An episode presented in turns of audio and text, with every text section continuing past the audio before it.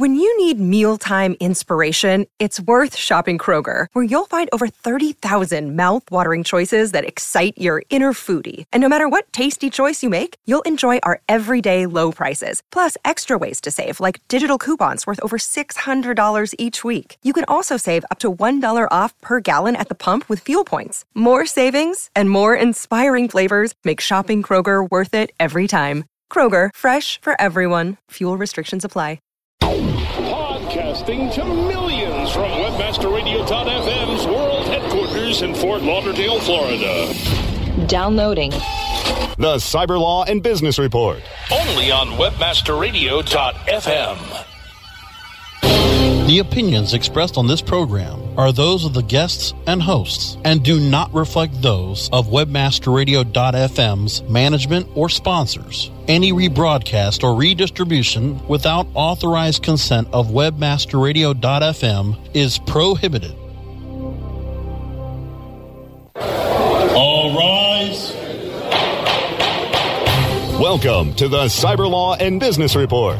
Get the top story on the hot-button internet legal topics of the day. This is your home for the latest on internet law and policy. Hear the latest net trends impacting business and have your questions answered right here. This is the Cyber Law and Business Report.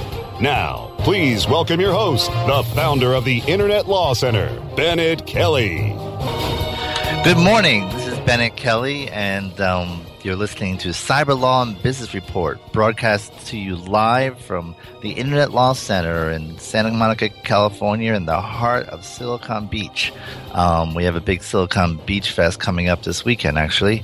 And um, so please be seated. Um, we got a great show for you today. We're going to start with uh, um, an update on some of the breaking news stories in the internet, and then we're going to go completely brown. Um, we're going to have a brownout um, because our next two our guests today each are named Brown. So um, purely coincidental, not intentional. We do not color coordinate our programming here at Webmaster Radio. Um, but, you know, hey, if Pink wanted to be on the show, I, I'd let her, I think. But in any event, um, there's, some, there's some breaking news from Capitol Hill on the um, that's related to the internet, in that um, the House Energy and Commerce Committee just moments ago uh, approved House Concurrent Resolution Resolution one twenty-seven, and expressing the sense of Congress regarding actions to preserve and advance the multi-stakeholder governance model in which the internet has thrived, and it um, opposes Um, any effort by the United Nations General Assembly, the United Nations Commission on Science and Technology, and the International Telecommunications Union um, to, to exert control over the internet. Um, it is the sense of Congress that the Assistant Secretary of Commerce for Communications and Information, in consultation with the Secretary of State, and um, shall continue working to implement the position of the United States on internet governance that clearly articulates the consistent and unequivocal policy of the United States to promote a global internet free from government control and preserve and advance the successful multi-stakeholder model of governance that the internet has today. And what's driving this is that there's a meet, there's a conference in December um, in Dubai um, on the uh, in the um, the I T U, the International Telecommunications Union, and um, this discussions um, have been have, have information has leaked out um, that there is some in the in the community, um, predominantly the Russians, the Chinese, and, and some of the underdeveloped countries, that would like to have the U N play a greater role in the internet. Um, Whereas as opposed to now, where a lot of it is just done through ICANN and, and, and as the as the resolution indicates, multi-stakeholder process, um, and so proposals have leaked out, and some of the proposals are alarming because it suggests that um, the lesson that some countries are taking from Arab Spring isn't necessarily to um, be more open and democratic, but rather that the internet um, can be a dangerous um, tool in the hands of the enemy of someone who is repressive. And so their their lesson that some countries are taking from Arab Spring is they want to be able to control the internet to somehow prevent, um, you know, basically what some were calling at one point the Twitter revolution, where information is disseminated quickly and people are able to mobilize in response using the internet. Um, and so they want greater control of that. And um, all this is coming out. The U N has denied that there is any agenda, any such agenda, um, that they have no no intention of trying to alter the current internet governance um, model. But it, the, the document seems to suggest that there is there are some in, in the global community that would like to see um, a more U N-centric role, um, in something somewhat less dominated by the United States. So um, in a rare in a rare era of Um, bipartisanship on Capitol Hill, um, you know, this sailed through the House Energy and Commerce Committee um, this morning, and um, and I wouldn't be. It should quickly be adopted on the floor, and I would imagine the Senate uh, would also agree with this. Now, this is non-binding, of course, but um, I'm not aware of the Obama administration having any different position um, that than that as well. So um, that's the other. That's one big news, and. Um, Also, to follow up on last week's discussion on ICANN and the um, selection of the or the announcement of the global, the um, generic um, top-level domain names, um, we have um, some data on um, what those names were, and it turns out the top name um, sought was .app. That had the leading number of applicants, and so there will have to be um, some sort of process to um, adjudicate, you know, as to who who should get that. Um, in addition, um, there are a lot of um, er- names in the area of perf- business and professions. We have a lot of accountants, attorneys, corp law, legal, um, and um, there are also some that are, are seem to be somewhat inconsistent. Um, so you know. Where you wouldn't want to grant um, all of them. For example, you know, all in the in the legal field, there's a .law, .lawyer, .legal, a .attorney, and .esquire or E S Q.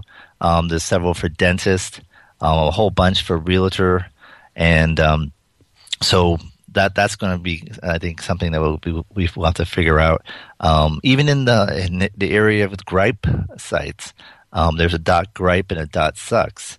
And uh, although arguably the, the the latter could be used for other other content, um, but I think it's primarily geared towards trying to attract uh, um, you know the gripe type websites. You know, this company sucks, and uh, so and so sucks, so and so's a liar. Those type of sites. But um, in terms of what does it all mean? Why would why do you seek something like this? Well. One, the domain registries will get fees um, for once these are up and running, and people will be buying um, all those websites, and um, and so there's value there, and you know, and you wonder whether why would anyone want something other than a .com website? Well, in the last um, eighteen months, um, we've had some top level. Non, non.coms that have sold for significant sums. Um, gay dot x x x sold for half a million dollars. Um, cars dot net was one hundred seventy thousand dollars. Um, and credit card dot net, one hundred thirty-eight thousand dollars. And auto insurance dot org was four hundred forty thousand dollars. So there's this value um, to be had in these names. And uh, I think um, there also could be some value to consumers. If you're a tourist and you're looking for a restaurant or a hotel, um, and say in Vegas or Boston, if you haven't been there before, well, there is a, some of the domains applied for were .boston, .quebec, .vegas, and a number of other cities. So, you know, this there there's definitely opportunities, but there's also opportunities for abuse. Um, people have to you should monitor these to make sure that um, your site. You know, your your trademark is not being abused, and there actually is a process to do that. Um, ICANN is basically implementing a clearinghouse to permit brands um, to register their name and receive notice of potentially infringing registration.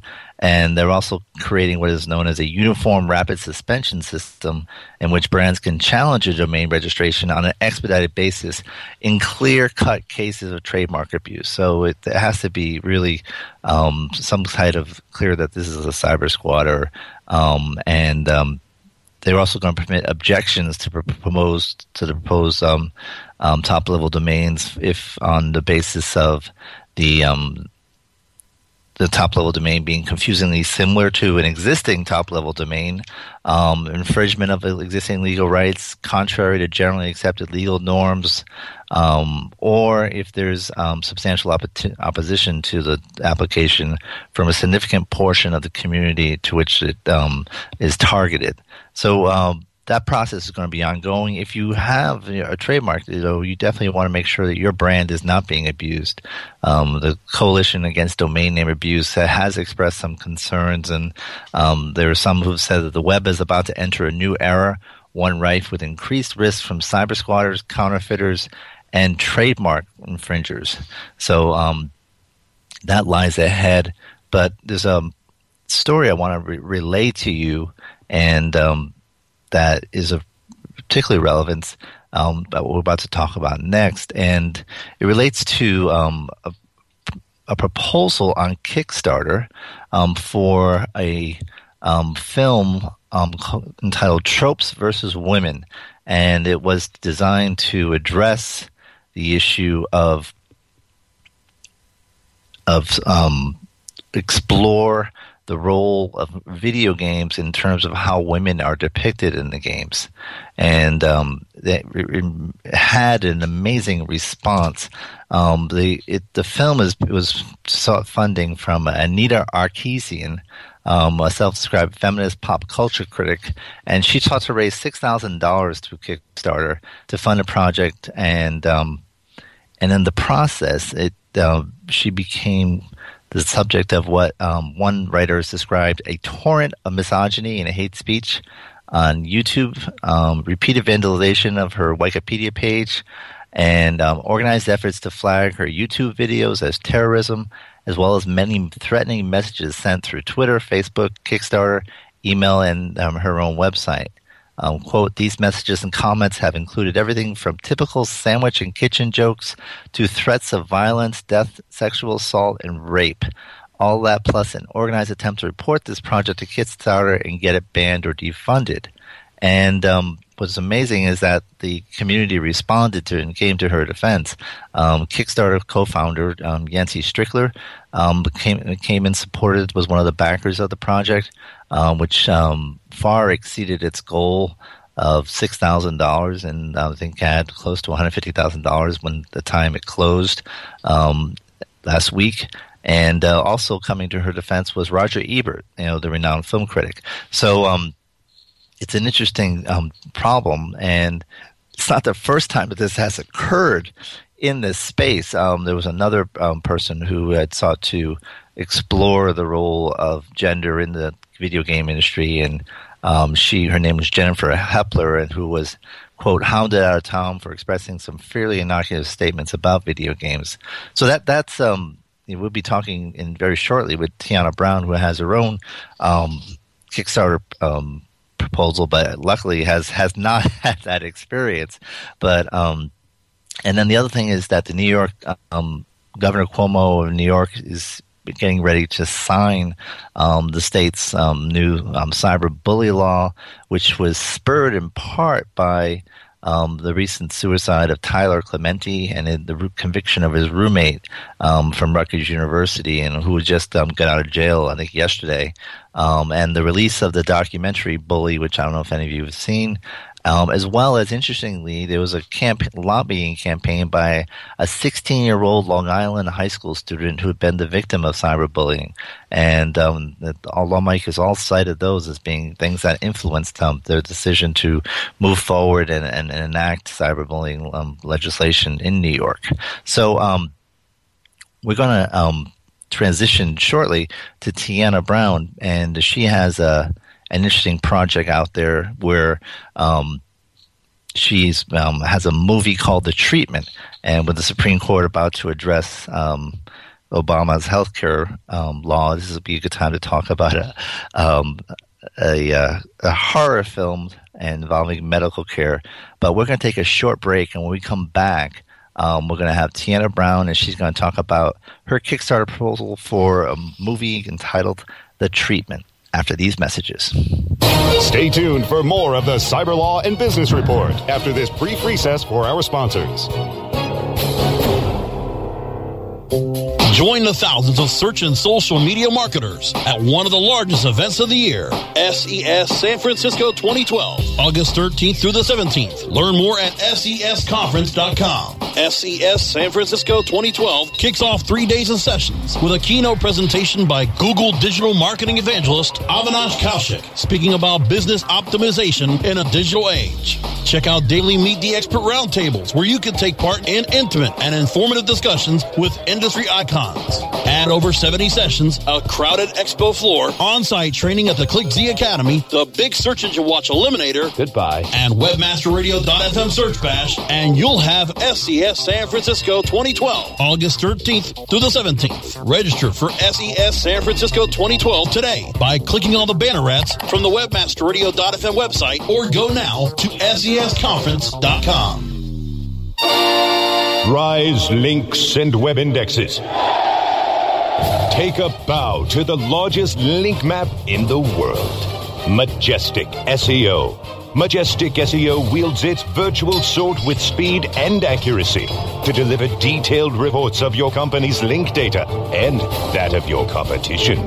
Let Majestic S E O make you your own king of internet marketers, and join the crusade of clients and agencies that have chosen the noble choice for link intelligence. Majestic S E O dot com. Maximize R O I to use your time, and let Majestic wield its mighty sword. Majestic S E O dot com. It's good to be king. Oh, yeah. My day is done. Time for happy hour. You're already done for the day? Yeah, because I use Certified Knowledge dot org. Their P P C tools literally save me hours every day. How do you keep on top of all of Google's new features? Easy. With Certified Knowledge, their interactive learning modules keep me up to date. And if there's something I don't know, I can watch their video lessons without having to hunt around the Google help files. Great. I'm ready to expand my knowledge. Hi, I'm Brett Geddes. I'm the only leader officially supported by Google to teach the advanced track of the AdWords Seminars for Success. I personally recommend Certified Knowledge dot org as your one-stop shop for all your P P C needs. Learn, optimize, connect. Be smart. Go to Certified Knowledge dot org now. Open your windows for a breath of fresh air. Webmaster Radio dot f m. And hey, Mac, we're here for you too. Webmaster Radio dot f m. We're everywhere. The best gavel-to-gavel legal news and information on the net is right here. This is the Cyber Law and Business Report, only on Webmaster Radio dot f m.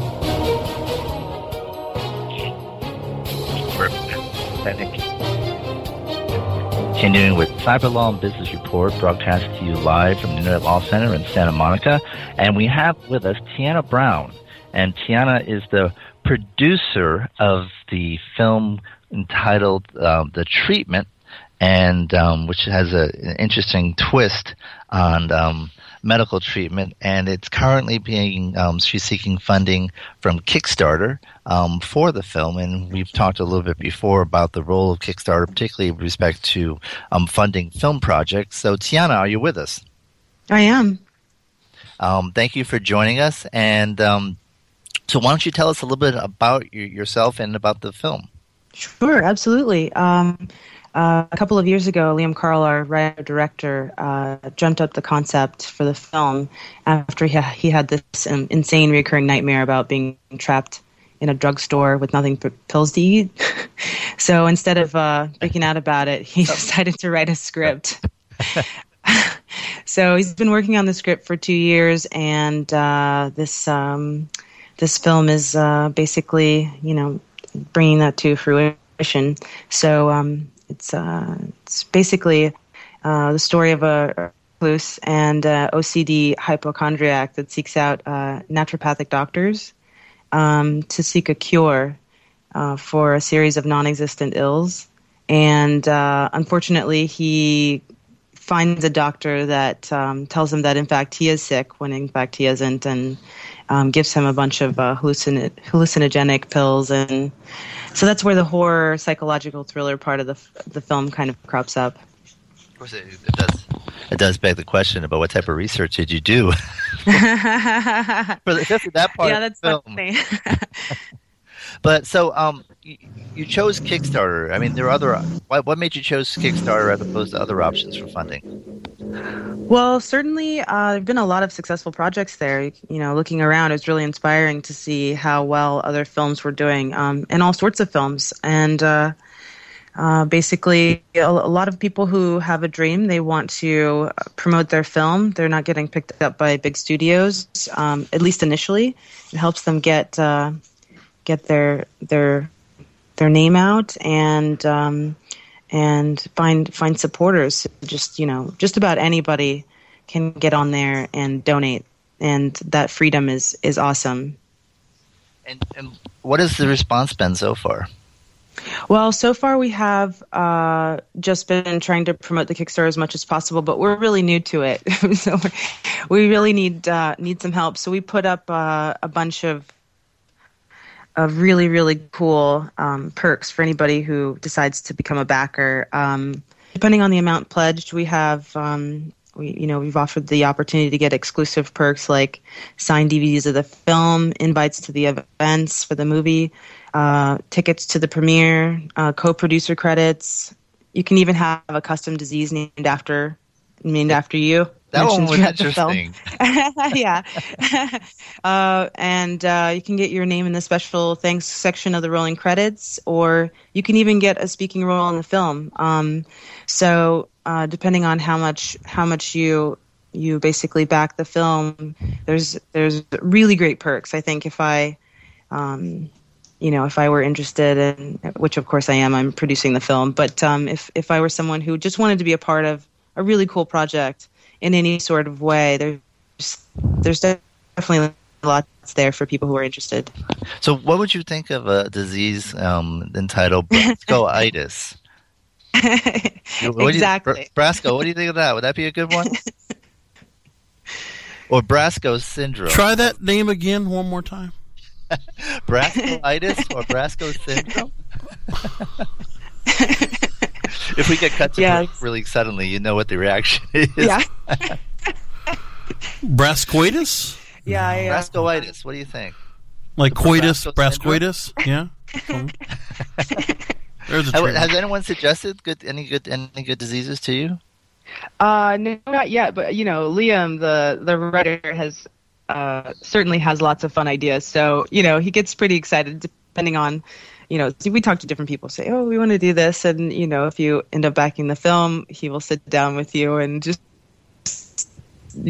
just think up the craziest, coolest names. And uh, then you can pick the one that you like the most. So and as and approaching Kickstarter, I mean, we, we talked earlier just before you came on about um, a, a woman who was making a film that the, the, some, some in the obviously Kickstarter community didn't really appreciate. And uh, um, she was just totally terrorized. And, uh, um, you know. And as you as you become more knowledgeable about Kickstarter, anything any takeaways so far for you know, what what what people should learn about using something like this, and how to succeed, and what are some of the things to look out for? Well, certainly, you know, I've I've noticed that um, you know uh, the folks who are who are more successful, we really studied the approach, um, you know, the content on the Kickstarter for different projects uh, that were successful, and the ones that are most successful definitely. Had really, really hefty perks for the different brackets of of folks, um, the different amounts of, of money that could basically back back the project with. Um, so you know, be just think about what would be the coolest thing that somebody could get and and list it there. Basically, um, if you if you can get a video. Um, and have a really great description of the project, and and a lot of people, you know, backers of course, anybody investing really wants to know how. How the how they're going to get money back from it. So, with this, is definitely definitely show them show them what you've got. it's it's it's an open platform, right? I mean, Kickstarter doesn't have to approve you, do they? Uh, they do. You do go through an application process. They okay. Just make sure you know that you know you have one project um, that's you know you don't have four or five that are you know all identical, and they look at the content, make sure it's. Appropriate um, and uh, they just make sure that they give you tips on what you can do to make it uh, more attractive or how to get it um, you know, listed, and just basically they'll help you through the entire process. It's really, it was really, really awesome. It was fun. Now, what, how did you come to this? T- I mean, this topic. The Kickstarter project itself, uh, or, or just, no, the treatment. Oh, the treatment. Um, meaning, how did I become the producer of? Yeah, well, why? Yeah, I mean, why did you attach this film? And what is it? What does it interest you about this? Um, you know, this kind of this horror film about um, an, an O C D guy um, who all of a sudden gets um, treated for everything he doesn't have. Well, I, I think it's fascinating. I mean, the you know, I read the script a couple of times, of course, and um, um, I'd known Liam for a couple of years, and he showed me the workup. Um, And then it wasn't, it was a year later or so he asked me to be his producer. You know, just, I mean, just, I think he's a genius, and I, I think it's beautifully, beautifully done. So I'm excited to see um, the outcome of the film. But uh, basically, you know, it's, um, it's just, uh, just uh, very interesting in that, you know, the film starts with a really small kid, this Garrett, the main, the main character. He's scolded by his aunt for something that really wasn't bad, but he takes it to heart and it affects his entire life. So what we say to our kids, what we say to people who are impressionable and very young, does affect them. Um, and then, of course, uh, you know, the medical industry, and there's so many little things going on there, and, and how yeah. that continues to kind of mislead him, basically. And, um, And then, of course, the fun starts when when the you know someone who's purposefully misleading him uh, gets a hold of uh, gets a hold of him and, and gives him hallucinogenic, uh, experimental hallucinogenic pills that just send him over the edge. So now, so now he's so far gone, and and basically it it becomes. Um, You know, like you, you think about it, it's like Monk meets, meets Jacob Ladder, Jacob's Ladder meets Bram Stoker's Dracula, because uh, there's a really, there's really, it's it's really interesting to the end as well. So if you get a chance, um, check us out on Kickstarter.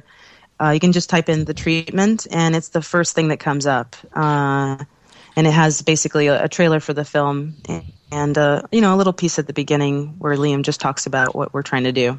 Um, we only got about a minute left, and um, sure. So, if, where where can people find more information, and where and where can they find more information about you?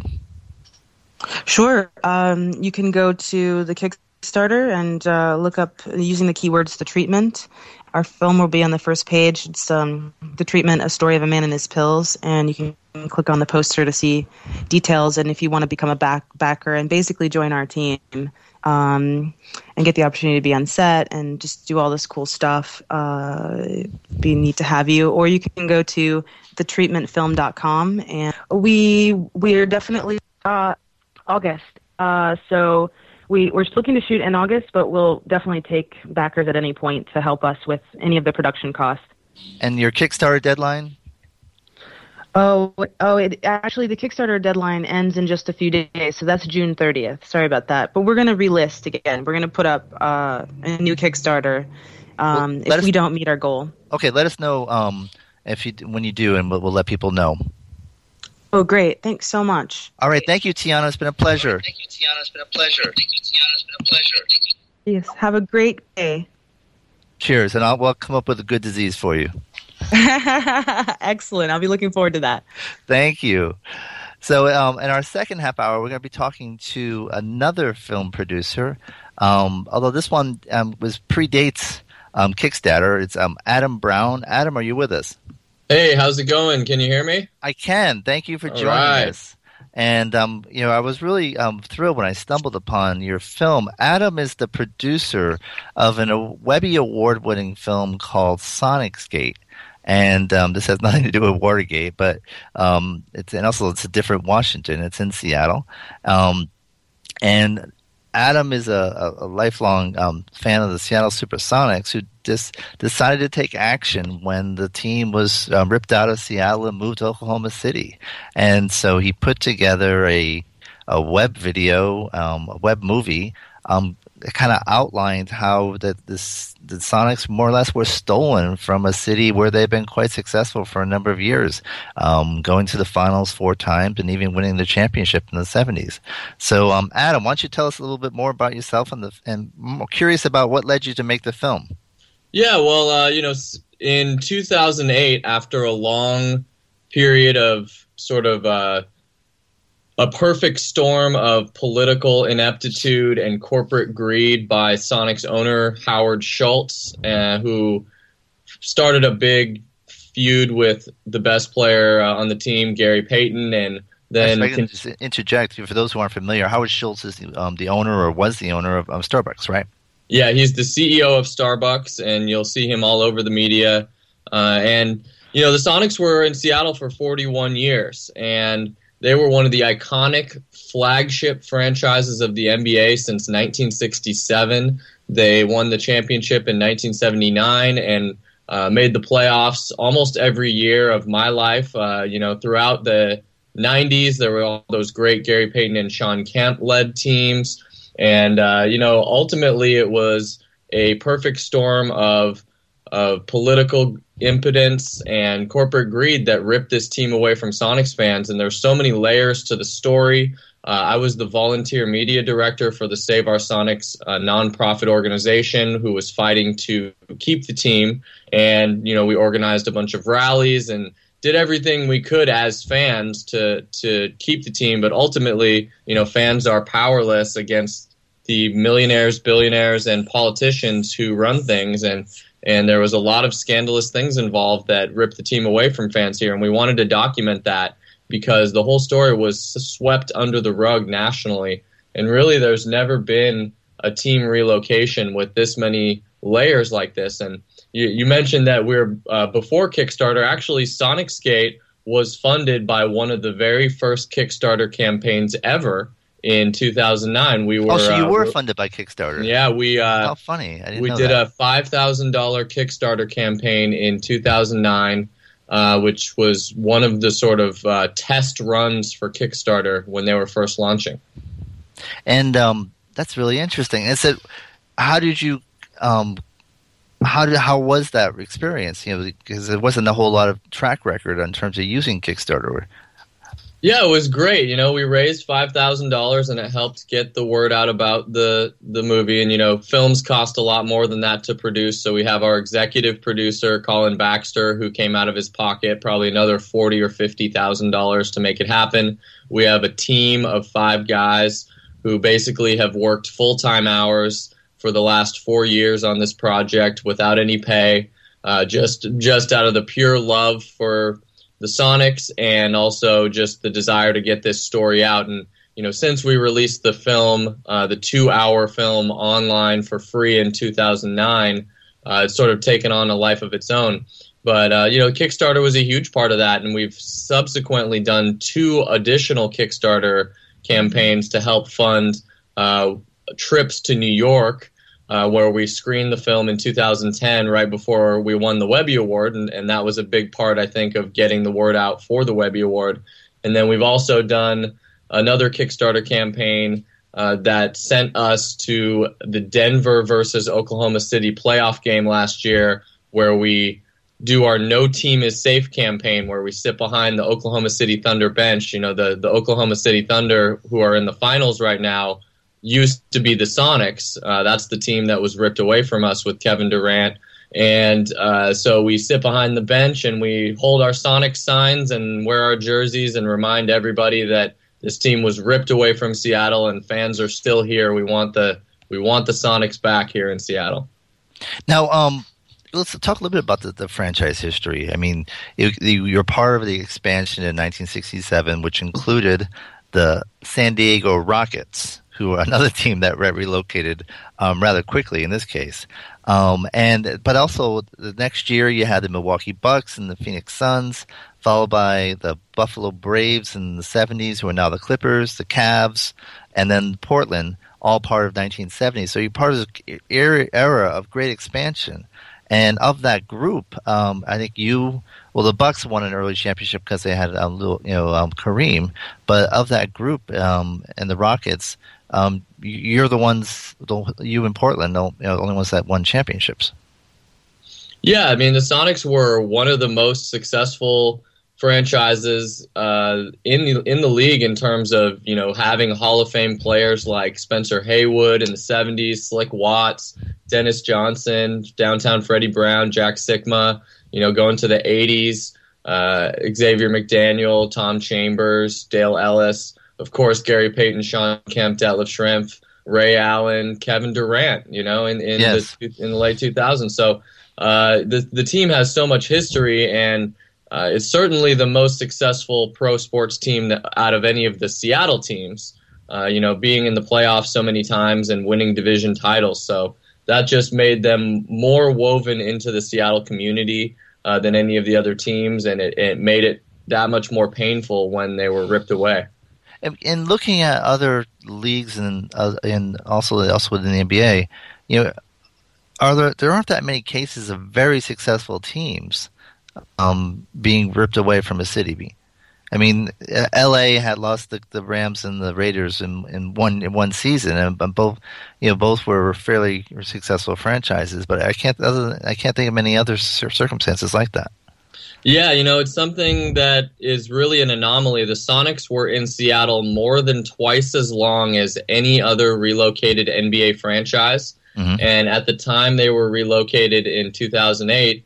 Only five other N B A teams had longer tenures in their current city than the Sonics did in Seattle. So it really was a unique situation. You know, relocation does happen in sports, so this that's not a unique story. But uh, right. the way that it happened in Seattle to such an iconic franchise and a, and a successful franchise uh, was really unique. And, and it's something that we've been exploring called the sports industrial complex. You know, we've heard of the military industrial complex with Halliburton in Iraq. We've heard of the prison industrial complex with imprisoning minorities to keep these privately funded jails full, uh, you know, and all this, all the corruption that happens in those things. Well, in the sports industrial complex, what happens is the leagues and the owners say, we don't care about your history. We don't care about your fan support. If you don't build me a new half a billion dollar arena, we're going to take your team away and move it somewhere where they're going to publicly subsidize the these arenas. And you can no longer uh, support a team and drive the revenue streams needed to uh, support an N B A team strictly based on ticket sales and T V revenue. You have to have these massive footprints. The average N B A uh, arena has a footprint of seven hundred fifty thousand square feet. Well, Key Arena here in Seattle, while it was a great place to watch a game, it had some of the best sight lines and a great intimate feel in the in the bowl to watch a game. It it had less than half of that average uh, square footage for the total footprint of the building. So that mean, meant that you couldn't pop in all these restaurants and carnival games and concessions and ways to drive revenue other than ticket sales. And so ultimately, that's why the owners started losing money after players' salaries skyrocketed in the early two thousands, and uh, Key Arena became obsolete uh, less than ten years after it was remodeled to exact N B A standards in nineteen ninety-five. So, uh, you know, the sports industrial complex is, is taking these teams and saying, well, you have all this history, but Oklahoma City is willing to give one hundred twenty million dollars of taxpayer money, and so where's our handout? And so that's ultimately why the team relocated. Now, um, let's talk briefly.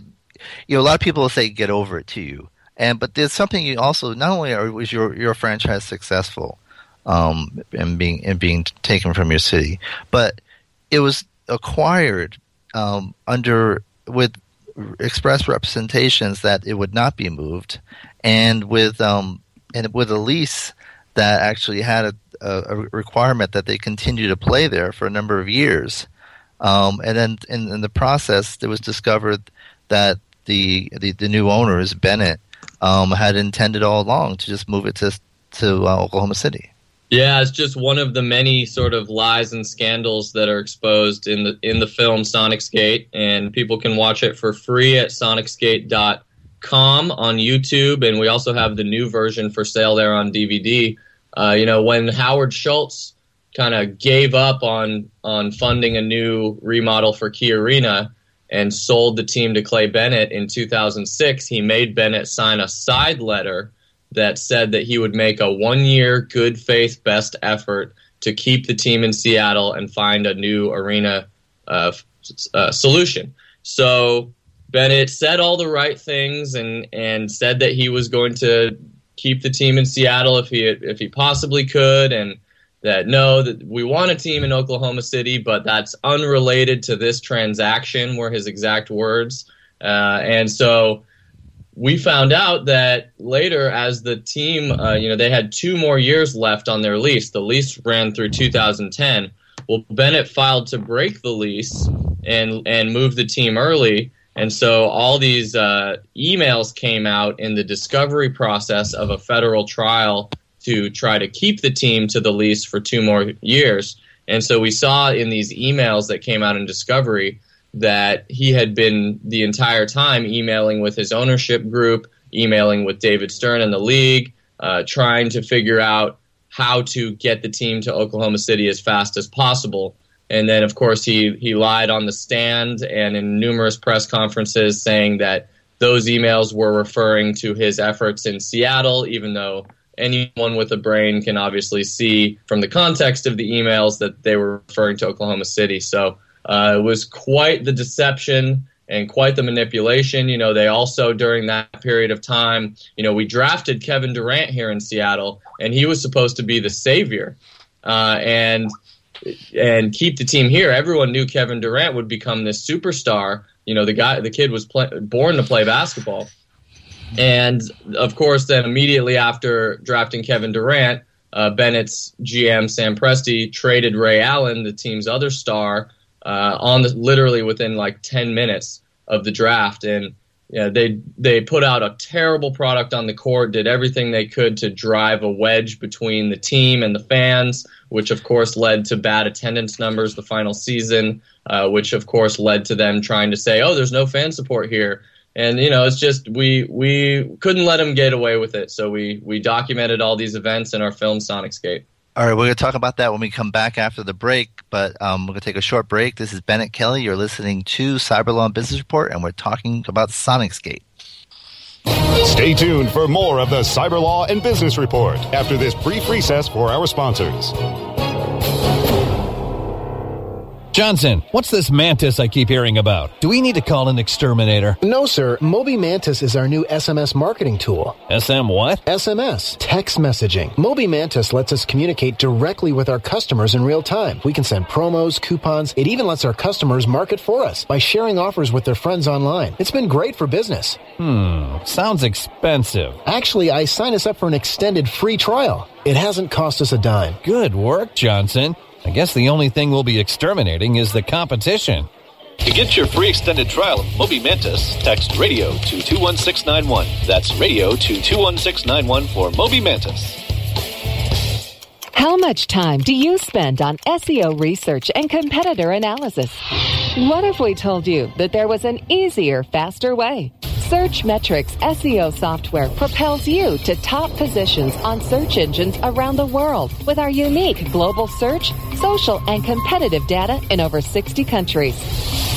Gain a competitive advantage today with search metrics dot com. That's search metrics dot com.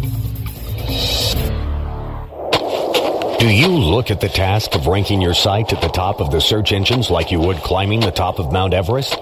It doesn't have to be. top S E Os dot com knows how hard that climb can be, and they can make top ranking a reality. Top S E Os sends you to only the right search vendors and agencies that they know will work for you. Since two thousand two, top S E Os dot com has reviewed and researched the best search engine marketing agencies and solutions providers. Don't risk the cost of falling off the proverbial peak of search rankings. Let Top S E Os give you peace of mind. top S E Os dot com, the independent authority on search vendors.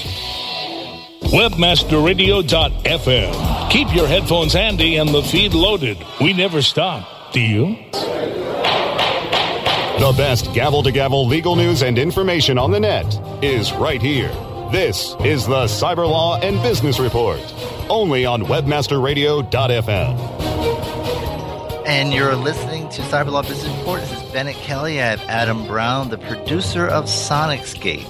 And um, Sonicsgate has recently been, um, initially was a web movie that won a Webby Award, and is now being, um, a, a shorter version is now being aired on C N B C. And um, so, Adam, um, what led you to decide, I'm, I'm sure you, like many fans, were angry about what happened uh, with the team moving to Oklahoma City, but what led you, what led you to decide to make a movie, and, and a web movie at that? Well, uh, we got together with our crew, and, and I met up with the director, Jason Reed, and the executive producer, Colin Baxter, and they had been talking about doing a, a short documentary on how the team was ripped away and getting the truth out, and hopefully uh, creating momentum to bring a team back to Seattle. Uh, we also had our editor, Darren Lund, our web uh, designer, Colin White, and our cinematographer, Ian Connors, and basically the six of us, Uh, who are professional filmmakers by trade, decided to make this movie just kind of for the love of the Sonics. And, and you know, we were, we knew we were in this kind of new media Wild West where all of the old rules don't apply anymore. And it's all about the Internet and Facebook and Twitter.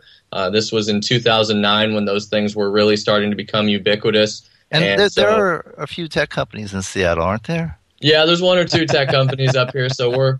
We're somewhat on the cutting edge of, of the technology. You know, we we just edited this whole thing on uh, MacBooks and, and Final Cut Pro, and uh, shot it in seven twenty p H D uh, with H D cameras. And um, so we it was it was really the executive producer, Colin Baxter, who had the vision, saying, "Listen, I'm going to put up money that you guys need to fly fly around and interview whoever you need to interview.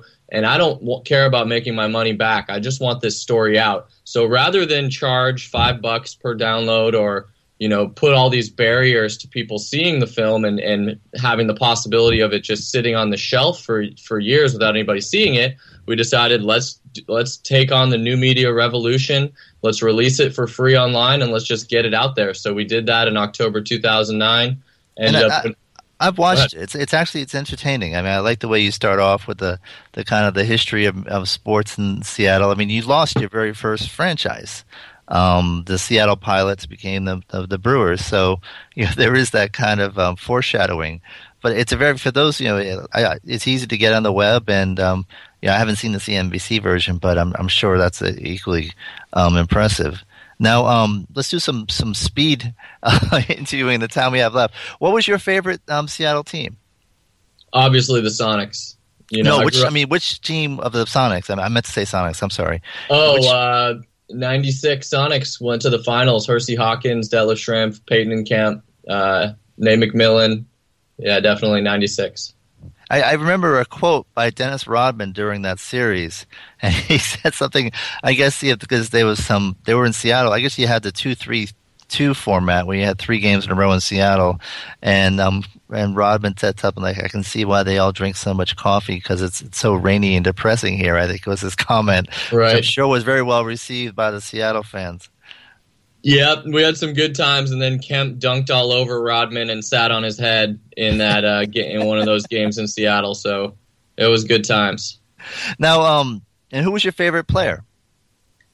Got to be Gary Payton, and you know that's been one of the great things about producing this film is that I've now gotten to meet and interview most of all my Sonics heroes. You know, I'll I'll uh, text Gary Payton and Sean Kemp now and say, "Hey, did you see that Kevin Durant dunk?" or, you know, whatever. And it's been great how this film has really galvanized the whole basketball community to come together uh, and, and really unified it. So I, I couldn't, I can't complain. You know, we lost our team, but uh, we've certainly gained a lot of friendships and, and everything from producing the film.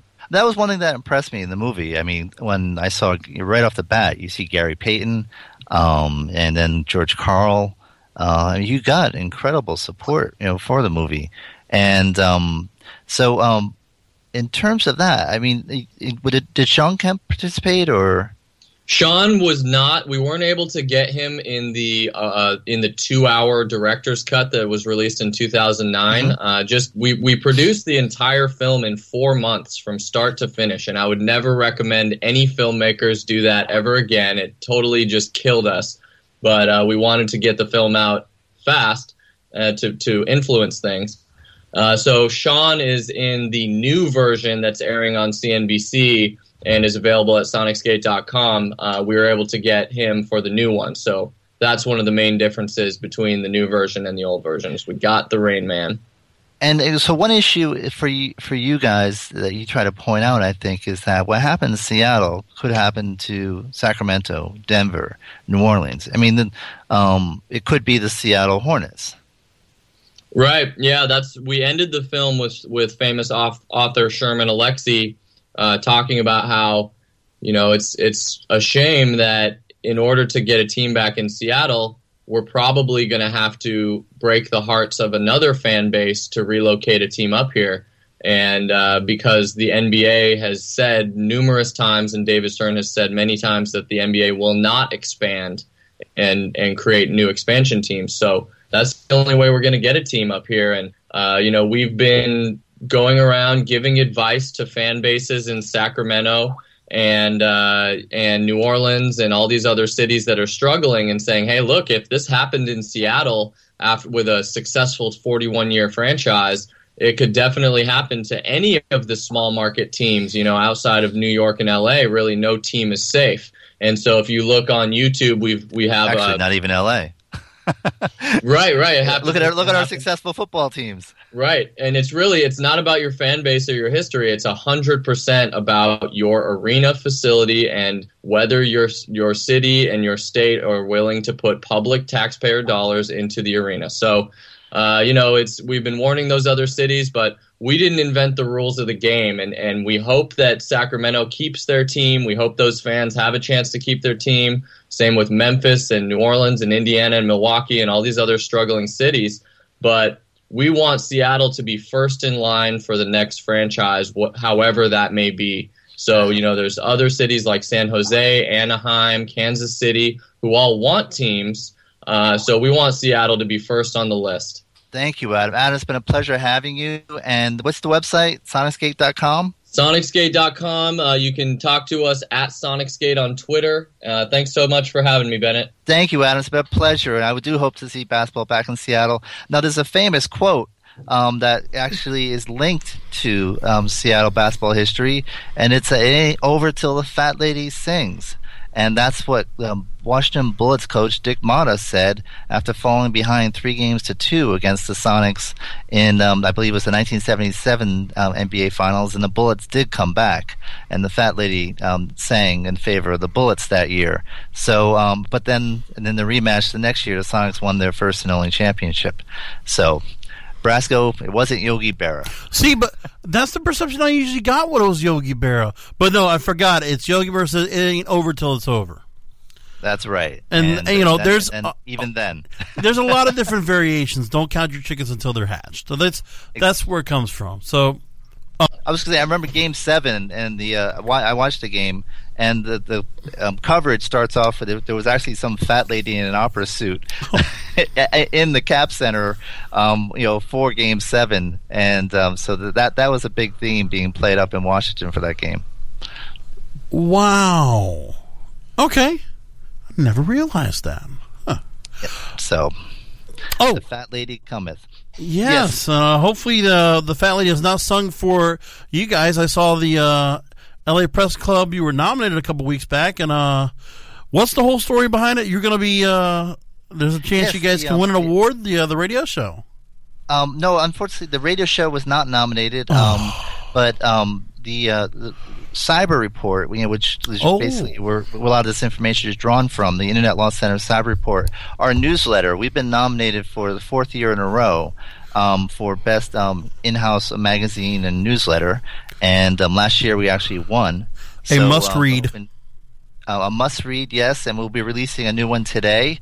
Um, and so the awards are Sunday at the um, in, in downtown Los Angeles, and actually they're going to be honoring Carl Woodward and um, um Bob um, excuse me Bob Woodward and Carl Bernstein for the fortieth anniversary of Watergate. Oh, so, wow. Um, an interesting ceremony to be. I mean, it's always good to be nominated. If we don't win, we don't win. But I, I appreciate the encouragement.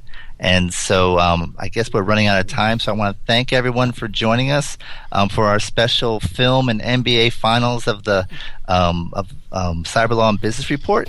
And uh, my favorite Sonic was always Joey Hassett, who went to my high school. So um, and he played on the Sonics team that won. So to Joey and all other Sonics fans, hang in there. Um, and we'll hope to have all of you back next week when Cyber Law and Business Report returns to Webmaster Radio, um, broadcast live from the Internet Law Center. And be sure to read Cyber Report on WordPress, ilc cyber report dot wordpress dot com. Cheers, everyone. Court is adjourned.